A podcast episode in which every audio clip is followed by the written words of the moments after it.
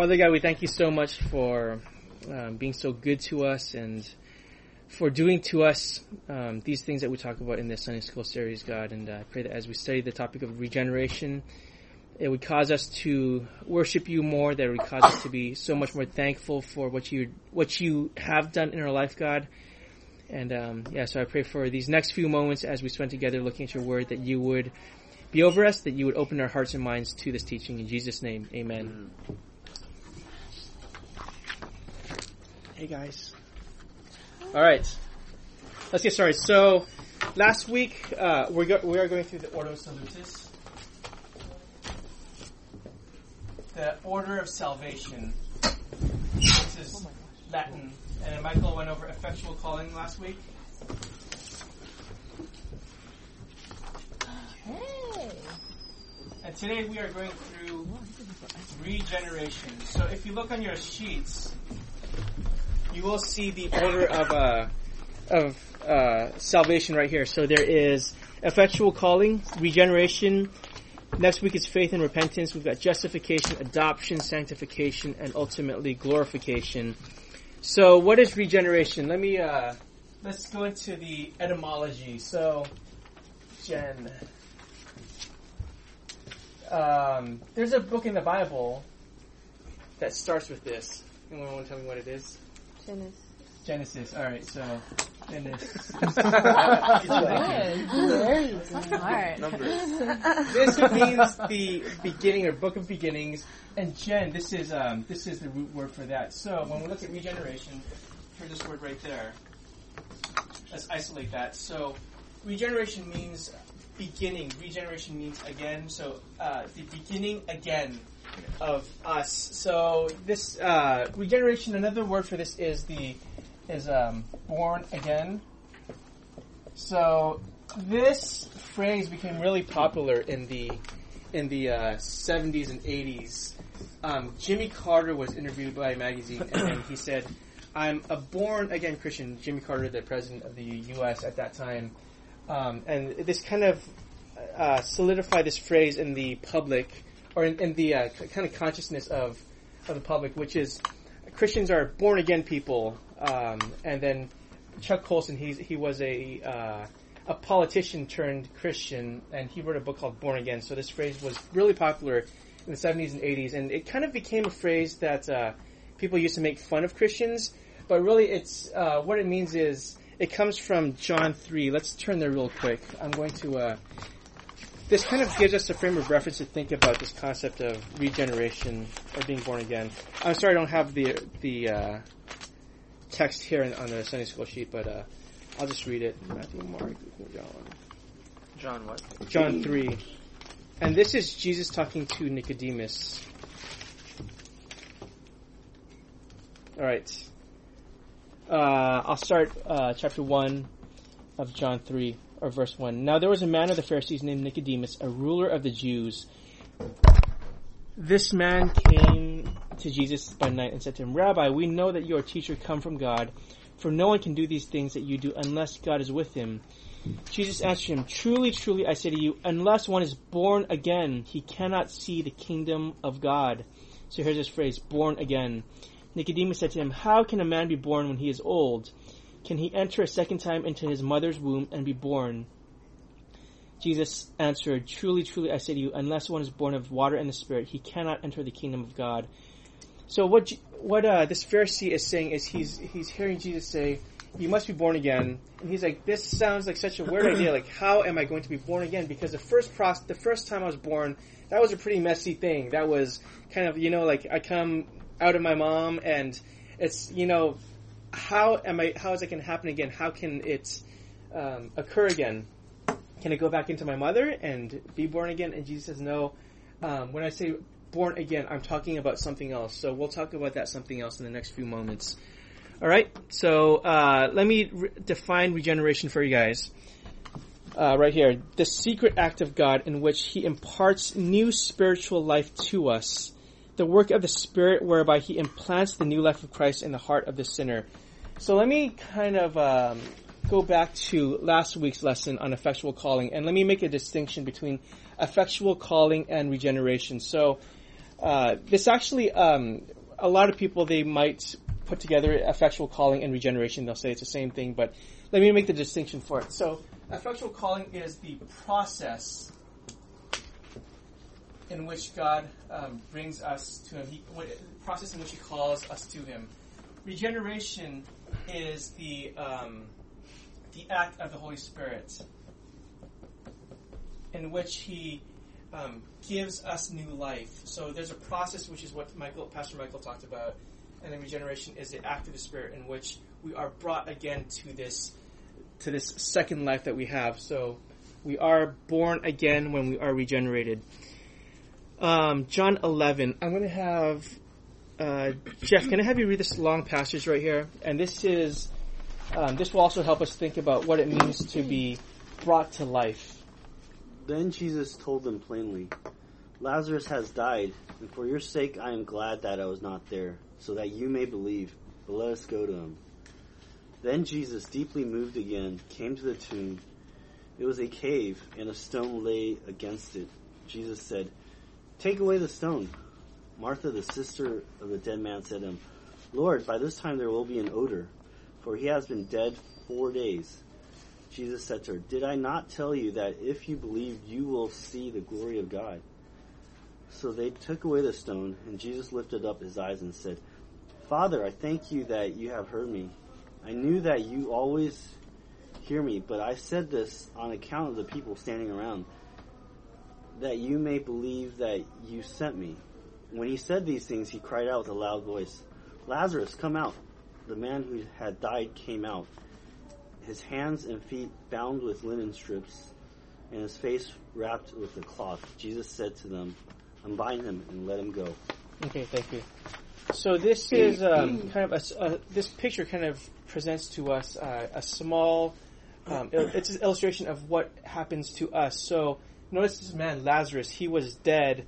Um, the scriptures make sure to tell us, like, he was for sure dead. He's been dead for four days. He is in a tomb, and Jesus said Jesus brings him to life. And it's not that he um, Jesus gives him medicine when he is sick to make him better. It's not that uh, maybe they just made a mistake and he, Lazarus wasn't really dead and Jesus just woke him up. It was a Lazarus was dead as a doornail. There was no life in him at all. And Jesus brought him to life. And this is what God does to us when he regenerates us. We are completely, completely dead. There is no life. There is no sign of life in us at all. And um, this will lead us to our next point. Why is regeneration necessary?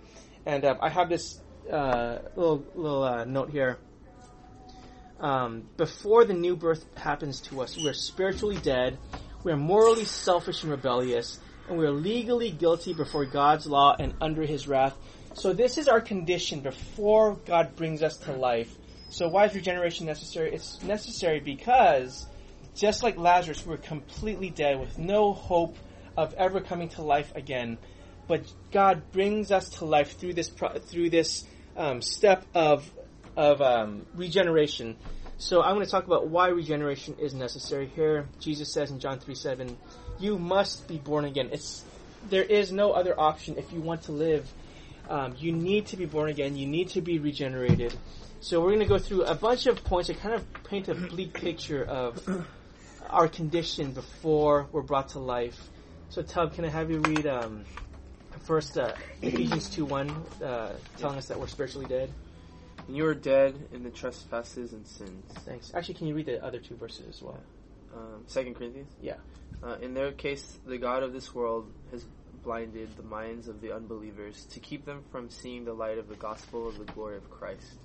For we ourselves one, uh, were once foolish, disobedient, led astray, slaves to various passions and pleasures, passing our days in malice and envy, hated by others and hating one another."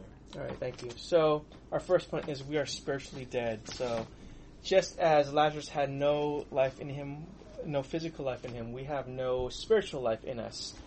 Um, our next point, can I have, Stuart, can I have you read this uh, verse from John three nineteen twenty? Yeah, it says, "And this is the judgment. The light has come into the world, and people love the darkness rather than the light, because their works were evil. For everyone who does wicked things hates the light and does not come to, does not come to the light, lest his works should be exposed. Thanks. So we love what we should hate and hate what we should love. Our value system is completely upside down. It's not what it should be. So not only are we dead, but even in our physical life, we, we can't love good um, and the evil that we should hate, we love. And this is what this passage is telling us. Um, Dom, can I have you read um, Ezekiel thirty-six and also Ephesians four eight? Mm-hmm. And I will give you a new heart, and a new spirit I will put within you. And I will I will remove the heart of stone from your flesh, and give you a heart of flesh. Ezekiel thirty-six twenty-six. And then, they are darkened in their understanding, alienated from the life of God because of the ignorance that is in them due to their hardness of heart. All right, thanks. So, our hearts are hard. It means that um, things that we should be sensitive to, um, it's, I mean, like, uh, like sometimes, like, movie illustrations, they give us this, uh, uh, like, characters who are very, like, hard-hearted. These are the people that... Um, are, you know, nothing affects them. Uh, when when uh, Christina and I went to um, Hawaii last week, on the plane we watched Oz the Great and Powerful with James Franco, and um, it's it's a pretty good movie, but there's one scene in there where the character played by Mila Kunis, she is a witch, but she initially starts as a good witch, but she finds out her sister kind of like tricks her, and she says, you know, this, this, uh, this wizard, he has run off with another girl, and she... Uh, And the, the Mila Kunis' character's sister, she says, if you just eat this apple, it's actually kind of um, a reflection of the Garden of Eden, what happened in the Garden of Eden. But she says, if you eat this apple, then you will really see what is happening with this former boyfriend of yours. And she says, just take a bite out, out of it. So Mila, Mila Kunis, the supposedly good witch, she takes a bite out of the apple, and then she stumbles and staggers around for a few moments. And she asked her sister, what is happening to to me? Like, I didn't think that it would be this bad when I took a bite of this apple. And her sister tells her, um, your heart is becoming hardened. This is what happened by taking the food. You became who you really were. Um, you really are a bad witch. And she is the main uh, ba- uh, antagonist in the movie. For the rest of the movie is this witch. She, her, her heart becomes hardened. Um, she develops this like ugly face. She turns green. She has this uh, like warty nose. She rides around in a broomstick now, and this is what this is her condition. Her heart is hard. There's nothing that can penetrate it. There's no goodness that can get into it, and she is completely shut off to any goodness. And this is our condition as well. Before we're brought to life, is everything good. Um, That, that we should see as good, we can't see as good. In, instead, we our hearts are just shut off to it. We can't love beauty. We can't hate evil. So that's what it means when it says our hearts are hard. Um, Chelsea, can I have you read um, this verse from Romans eight, please? For the mind that is set on the flesh is hostile to God, for it does not submit to God's law. Indeed, it cannot. There are who in, those who are in the flesh cannot please God. All right. Thank you. So we are unable to please God. Before we're brought to life, we're unable to please God. So what this means is, um, for us, for other people that are not brought to life, nothing they do can bring any pleasure to God. Um, God looks at their acts and He says, "This uh, brings me, bring, makes me angry. This brings displeasure to me." And this is our condition. There's nothing we can do that can make God happy. Um, Harry, can I have you read uh, First Corinthians two fourteen, please?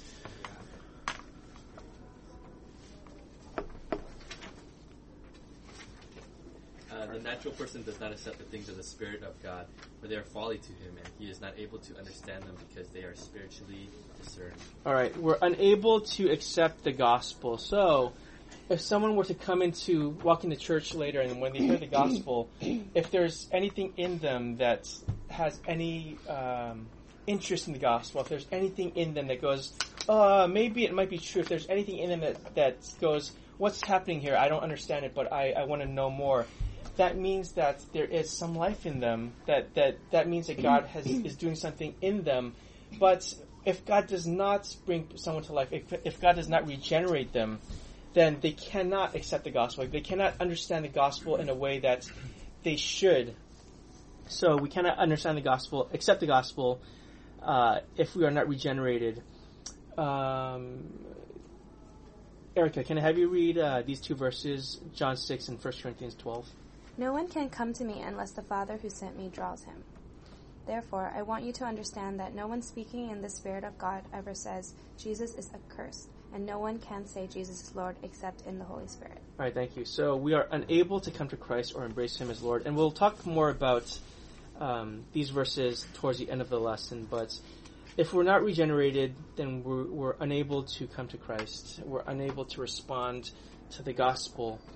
Um, Dan, can I have you read Romans six seventeen and also Ephesians two, please? You were once slaves of sin. You were dread in the trespass and sins in which you were once walked, following the course of this world, following the prince of the power of the air, the spirit that is now at work in the sons of disobedience. All right, thanks.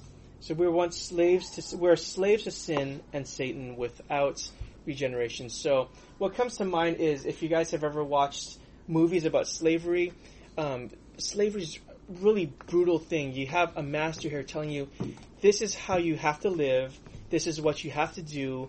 You have no freedom, you have no opportunity to do what you want to do yourself. You're completely enslaved. And when it's, when the Bible says that we're enslaved to sin and we're enslaved to Satan, it's saying that everything that we do revolves around this uh, this fact that we are stuck to our sin, that we're stuck to Satan, and we cannot do what we really should be doing.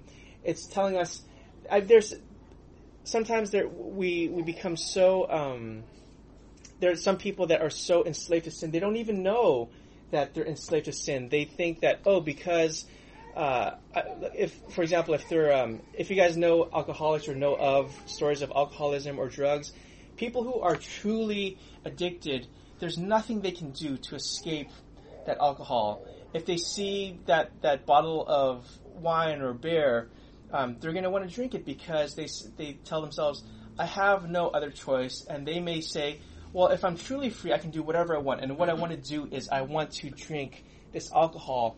But if that is our mindsets, if we say, what I really want to do, the only thing I want to do is drink that alcohol, that person is a slave to alcohol. And in the same way, when we say that we have freedom, when we say, I can do whatever I want to do, and when that, when that, whatever it is that you want to do, when that's sinful, what that's telling us is that we are slaves to sin. We have no other choice. The, uh, we, when we think that we have a choice to choose it or not, if our natural disposition towards it, if our desire is for that thing, then we are a slave to that. So before we're regenerated, we are slaves to sin and Satan. We have no other master. There's nothing else that controls us except sin and Satan. Okay, that's the last point. Um, I had uh, Tracy, can I have you read uh, Romans seven eighteen, please? For I know that nothing good dwells in me, that is, in my flesh. All right, nothing good dwells in us. And this is scary. Just as Lazarus had no life in him, we have no spiritual life in us. There's nothing in us, not even the tiniest bit of life in us. So this is why regeneration is necessary. This is why Jesus says, you must be born again, because all of us are completely dead. We have no life in us. So we need, if we are to see the kingdom of God, if we are to live and be the people, live as and be the people that God has made us to be, something needs to happen to us, and we need to be brought to life. Okay? Any questions or comments at this point? So I, I used all these verses. Um, I wanted to have us read them because I want us to understand just how desperate our situation is. It's not that we are... Um, actually, it's not just that we're desperate. It's that there is no hope at all. There's no hope in us. Um, there's no spark of life. So something needs to come, something needs to happen to us. So this is what regeneration is. It's the act of the Holy Spirit bringing us to life. It's uh, it's the Holy Spirit not only bringing us to life, but also giving us, um, here's this word, disposition.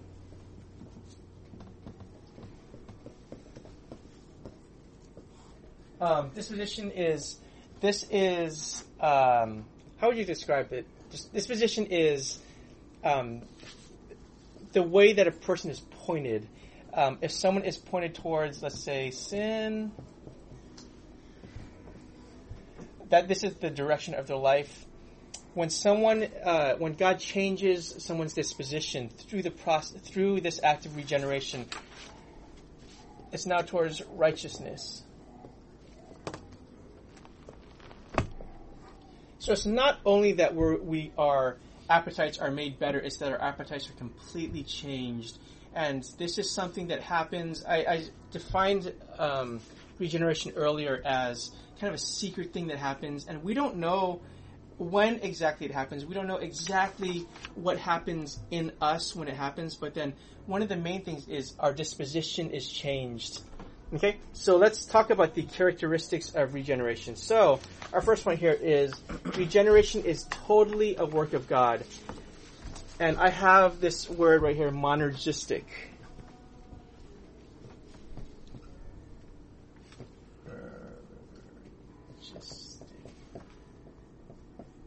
Okay, um, I'm going to split these words up. I split this word up. So, erg, uh, this is the uh, Latin um, root for energy or work. So, and then mon. What? It, uh, think in terms of um, numbers. What do you think mon means? There's mono. If if someone is monolingual, how many languages do they speak? One. One. Okay. So there's one that works. And who is this one person that works? Yes. God. It's God that works. So what monergism means is that the work necessary to bring us to life is done by one person. There's another word, uh, synergy. This is a word that, you know, you might hear it in the corporate world where where um, if there's like a lot of good stuff going on, it's because there are multiple people involved in this process of making something happen, and they're like, oh, this is a great thing. But in our salvation, there is only one person that works. It's not us co- cooperating with God. It's God doing all the work. So this is what monergism is, okay? So let's look at the verses that point us to this. Um, Ashley, can I have you read uh, John one, twelve, and thirteen, please? Um, but to all who did receive him, who believed in his name, um, he gave the right to become the children of God who were born, not of blood, nor of the will of the flesh, nor of the will of man, but of God. Thanks.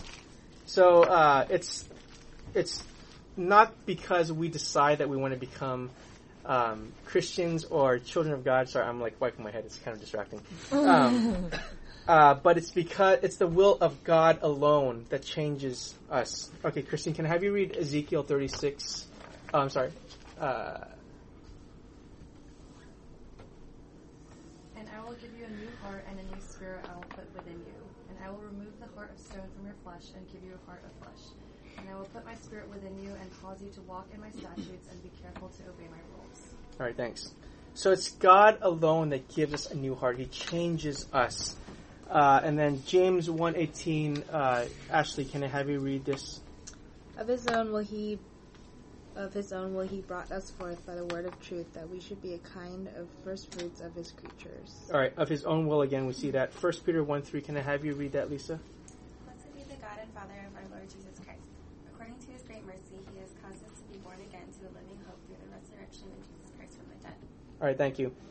Um, so it's God that caused us to be born again. It's not that God said, hey, do you want to become born again? It's no, it's God causing us. Um, God is doing all the work to bring us to this point of being born again. Um, Jesse, I don't know if, I'm not sure if you have a sheet, but can you read off someone's sheet and read uh, John three, three through eight again? This is... I'm gonna. Uh, we're gonna go through the story of Nicodemus one more time. Jesus answered him, "Truly, truly, I say to you, unless one is born again, he cannot see the kingdom of God." Nicodemus said to him, "How can a man be born when he is old? Can he enter a second time into his mother's womb and be born?" Jesus answered, "Truly, truly, I say to you, unless one is born of water and the Spirit, he cannot enter the kingdom of God." Thanks. And can you read it, John six and on the next page as well?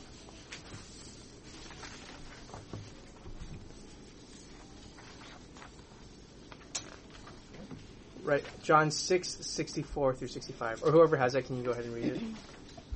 Uh, I got it. Uh, but there are some of you who do not believe. And he said, this is why I told you that no one can come to me unless it is granted him by the Father. All right, no one can come to me unless it is granted him by the Father. So it's God alone who decides that we are going to be regenerated.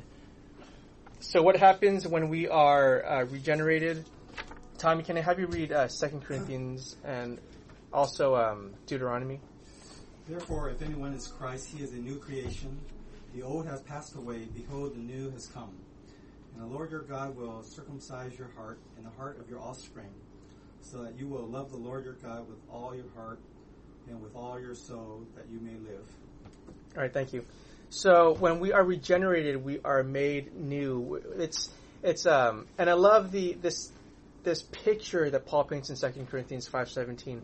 He says, if you're new, if you're in Christ, you're not a better person. You're not a um, a more pleasant person. You're, he says you're completely new. You're completely different person. And this is what happens when we are born again. We are new creatures, um, and everything is different. Um, and Nathan, can I have you read? Um, I don't want to take too much time. Can you just read the first two verses, First Corinthians two and First Corinthians six, please? These things God has revealed to us through the Spirit. For the Spirit searches everything, even the depths of God. You were washed, you were sanctified, you were justified in the name of the Lord Jesus Christ and by the Spirit of God. Thanks. Actually, can you go all the way down, or can you read Titus three five as well in that point?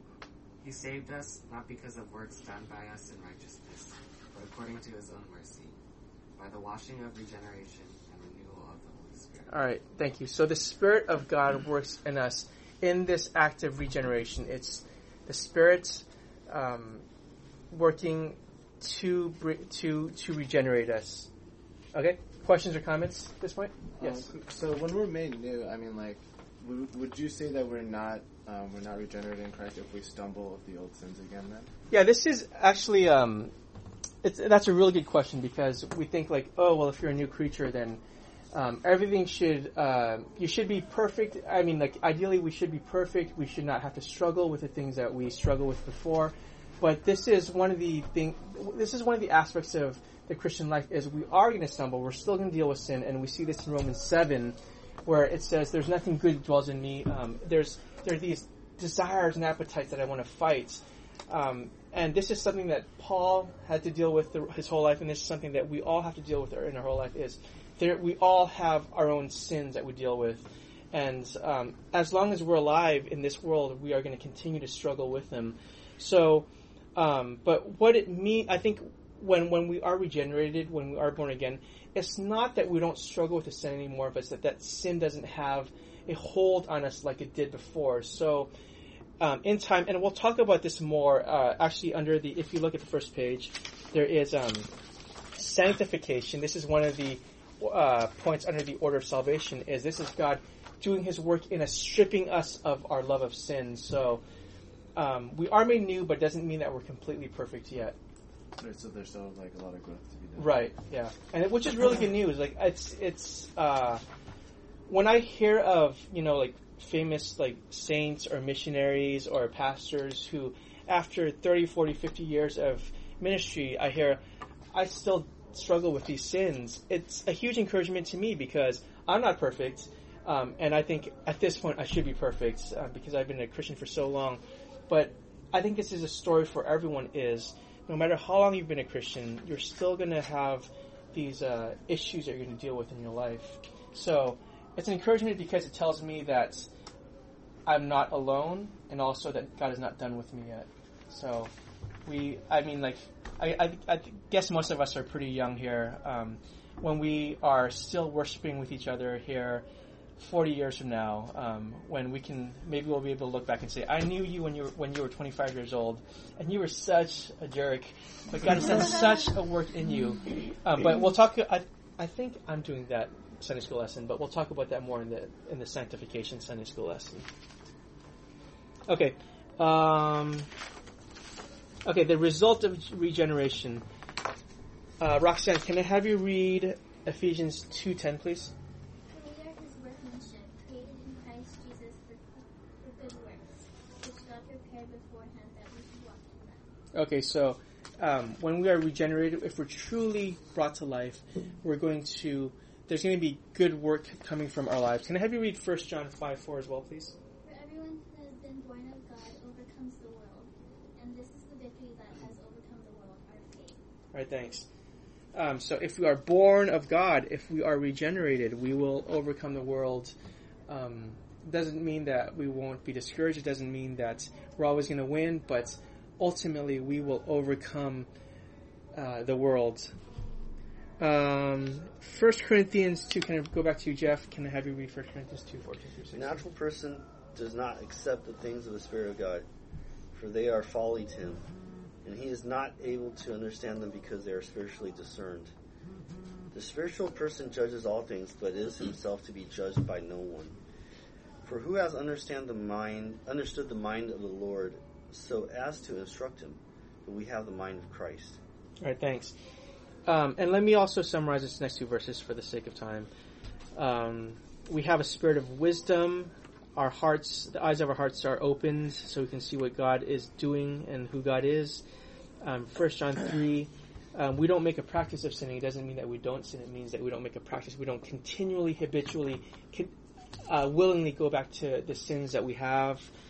Um, so the result of regeneration is, and we'll talk more about this in the other um, other steps in the Ordo Salutis, but um, this, what happens is, how do you know that someone has been born again? Their life will show it in the good works that they do, in their hatred of sin, in their spiritual understanding. If if there's some things that we cannot understand if we aren't brought to life. Okay? Questions or comments? Okay. And this, uh, our, our last point, this is a really important point because what we believe about the order of salvation will put us in certain theological camps. Um, and I think that this this next point here, regeneration precedes faith, is an amazing thing because there are so many churches, so many people that say um, regeneration comes after we have faith. But what do we believe? We believe that regeneration comes before faith, and this makes all the difference in the world. Um, First Corinthians two, thirteen through fourteen. Uh, Tub, can I have you read uh, yeah. this? Okay. And we impart this in words uh, not taught by human wisdom, but taught by the Spirit, interpreting spiritual truths to those who are spiritual. The natural person does not accept the things of the, uh, the Spirit of God, for they are folly to him, and he is not able to understand them because they are spiritually discerned. All right, thank you. The natural person does not accept the things of the Spirit of God. So when you bring someone, if you were to bring someone to church who's not a believer, and you tell them you're going to hear the gospel, and they hear the gospel, if that person does not have the work of God in him, if God's not working in this person, if God is not regenerating, if God does not regenerate this person, he cannot understand the most significant things of the gospel. They can't, he cannot be convicted. And what a lot of people think is, okay, I'm going to let let my hear, friend hear the gospel, and um, if the message is good enough, If if the if the whole atmosphere is right, if the environment is comfortable for them, um, and if I can, if the preacher uh, preaches well enough, then maybe this person will believe it. Maybe this person will accept it. And what this point says is, if God does not bring them to life first, it doesn't matter how good the message is. It doesn't matter what type of environment it is. It doesn't matter how good of a witness you are to them. If God does not regenerate them, they cannot understand the gospel. They cannot respond to the gospel. Um, can I have, uh, uh, Dom, can I have you read um, Second Corinthians four, please? Yes. Um, and even in, and even if our gospel is veiled, it is veiled to those who are perishing. In their case, the God of this world has blinded the minds of the unbelievers to keep them from seeing the light of the gospel of the glory of Christ, who is the image of God. For God, who said, "Let light shine out of darkness," has shone in our hearts to give the light of the knowledge of the glory of God in the face of Jesus Christ. All right, thanks. So it's it's th- to those who are perishing, to those who are not um, regenerate, their their eyes are veiled to this gospel truth.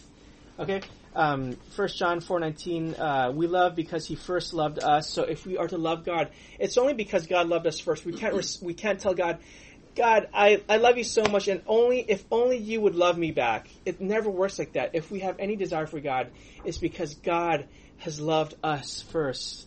Um, this uh, verse in Acts six fourteen, it tells us about this, uh, how regeneration precedes faith. Stuart, can I have you read this, please?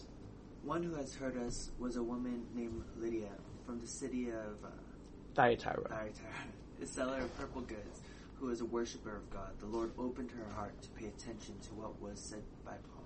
All right, so Paul spoke the gospel, and this woman Lydia heard it. But it's really interesting what this verse says. Before she heard the gospel, it was God that opened her heart. You guys see that? So if she were, for, in order for her to pay attention to the gospel, in order for her to respond to the gospel, God mm. had to open her heart first. Okay? Um, Ephesians two five. Chelsea, can I have you read that, please? Even when we were dead in our trespasses, made us alive together with Christ. By grace you have been saved. All right, so... Um, when we were dead in our trespasses, we were made alive. This, we were born again, um, th- and this is God working in us. This is the point before we became, before we made the decision, before we committed our life to Christ. And our last verse right here, First John five one. Um, can I have you read this, Erica? Everyone who believes that Jesus is the Christ has been born of God. All right, so. Who has been born of God? It's it's those that believe, or let me ask it, ask it the other way. Um, who is it that believes? It's those that are born of God, right? So it doesn't say um, first you believe and then you're born of God. And it says that you're born of God first and then you believe. And this is um, this is this this these three words: regeneration precedes faith. This captures what sets us apart from a lot of other popular evangelical Christianity, which says um, we're, we're going to set everything up. We're going to preach as good as we can. We can we're going to have the best worship band, and we are going to preach the gospel to you. And if we're good enough, um, then you will accept, you will believe. But what this says is, if God has brought you to life, then you will believe. It ensures that everyone that God wants to become a Christian will become a Christian. And this actually, um, regeneration, it, it corresponds with, if you guys remember the uh, five points of Calvinism or the TULIP, this uh, irresist, irresistible grace. It corresponds with this point in the TULIP acronym. It means that whatever God is going to do, it's going to happen. And this is really, really, really good news. It means that no matter how hard you kick and scream against God, um, God is going to regenerate you. He's going to give you new life if He has chosen you. So this is uh, a really good point that guarantees our salvation. Um, questions or comments? So when when you when you speak about, like, you know, other like evangelical like churches who kind of put on the production, is that in and of itself, like, bad? Or, like, no. if somebody if, some, if somebody adheres to faith precedes regeneration? Yeah, it's, well, I mean, just, like, ha- be, being excellent in church is, uh, is always a good thing, and I think we should strive towards that, but then some people, they, they put their faith in how well they can do things versus what God is already doing in, in their lives. And how this works for us is, um, there are, pe- all of us know um, non-Christians in our lives that we want to share the gospel with, and what when what this is a guarantee of is if God has has chosen your friend to to be His child, it means that they will ultimately become they will ultimately become a Christian. It guarantees our evangelistic efforts. Like I know, like um, uh, yes, la- yesterday in San Francisco there was like this huge like um, rally or whatever, um, and there were probably a lot of non-Christians there, and if they accepted Christ, it was because God was already doing a work in them. So um, I think it gives us a lot of encouragement knowing that God has already guaranteed um, His work in their life. I think I think Michael used uh, gave a good uh, illustration once. He says that um, uh, we are dead, right? Like you were saying, we were dead, dead. So, so we're like, we're on a, there's a big boat, and then there's dead, uh, that's capsized, and there's dead people in the water. Um, and then people are trying to throw life rafts, right? Or, or, or, uh, mm. or uh, what do you call those donuts? Like, life yeah, savers? life, life savers? preservers, yeah. So then it's not like people are, are are sort of alive, and you throw them a life raft and they're safe. They're like dead. And then so so when you throw it, throw the life raft, it's not it's not like no, they can't yeah they can't it. they can't grab onto mm. it. Yeah, they're dead. They're yeah. Dead. So it's it's God that completely brings people to life. Mm. Um, and so that that gives us, I, I think. Uh, greater understanding of what grace is and, and how God reaches out to us, right? Yeah. Apart from us, like we, we you know, like apart from God, we have nothing. Right? So right. He does everything. I love that illustration.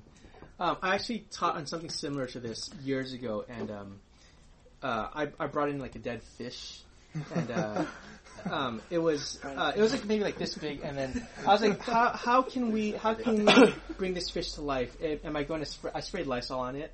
Um, it didn't come to life. I sprayed like perfume on it to make it smell better. It still didn't come to life. I yelled at it. I said, "Come to life!" And the fish never came to life. Um, and what would have been? How could I have brought that to life? I couldn't have, because there is no life in it. And the same way for us is that there is no life in us. It doesn't matter how how um, loud you scream at someone. It doesn't matter how long you try to um, persuade them. Um, We can't rely on our own strength and our own smarts to bring someone to life. It has to be the work of God. This is this thing right here. It's monergism. The work of God is monergistic. It's God doing everything. And that means that God gets all the glory for everything, which is what we want ultimately, right? We want God. This is why one of our uh, one of the cries of the Reformation was soli deo gloria. Glory to God alone. We don't want man to receive any credit for anything, because we want God to receive the glory. We want God to receive the credit for everything that happens in our lives. Okay? But the idea is, like, um, we shouldn't stop pursuing non-believers, though, right? Because even though, like, yeah, even though yeah. it is God that transforms their hearts, like, I can, like, yell, like, say Dave was a non-believer, like, just because I yell at him doesn't mean he'll believe, but, like, right. that doesn't mean I shouldn't stop, like, trying to, like, like, reach out to him. Right, yeah, yeah. Stuff, right? Exactly. So it can't just be, like, like, just like, oh, God will do his work, then I'm just going to chill. Yeah. It's, and we're, I think um, Michael and Harry and I are going to talk about more about this in the coming weeks. Is how does this come about? How do we, how do we, uh, what do we need to do to bring people to this point where they say, "Yes, I do believe uh, the gospel." Hyper Calvinism. Okay, so there's so Michael said that this is called hyper Calvinism. There are some people that say um, that because the work of God isn't guaranteed in their life, we don't have to do anything. And this is an objection to Calvinism, which is, well, if God chose them already, why do we need to do anything at all? Because they're eventually going to become saved. It doesn't matter what I do. And that is a flawed understanding of how God works. Um, yes, God does all the work, but then God does the work through us as well. Um, so we are, um, it says in the Bible, we are, um, we work with God. Um, I think it's in... Um, One of the, one of Paul's epistles, um, I think First or Second Corinthians, where he says, "I'm sorry, oh, we work with the strength that God gives us." So um, we'll talk more about it. Like for people to hear, to for people to respond to the gospel, they need to hear the gospel first. So we have a uh, privileged position in working with God um, in the power that God provides. So, yeah, well, I think we'll talk more about those those things in the coming weeks. Yes. Uh. Is it important to understand how God chooses who he brings to life and who he doesn't? Um, I don't think we can understand it um, because we don't know why God chooses the people that he does. And um, like here in the definition, we say that this is kind of a secret act. We don't know how God chooses these people. We don't know why he chooses them. So I, I think this is a mystery to us, and it's not...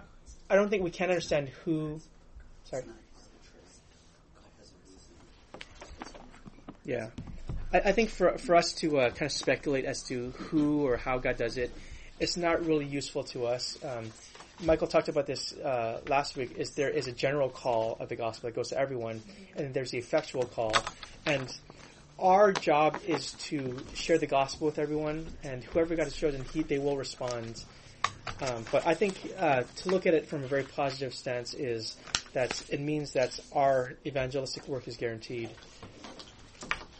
So there, there's there's a lot more that probably comes along with this, so feel free to ask me or Michael or Harry or anyone else that has studied this, and we'll talk about more about this stuff uh, in the coming weeks as well.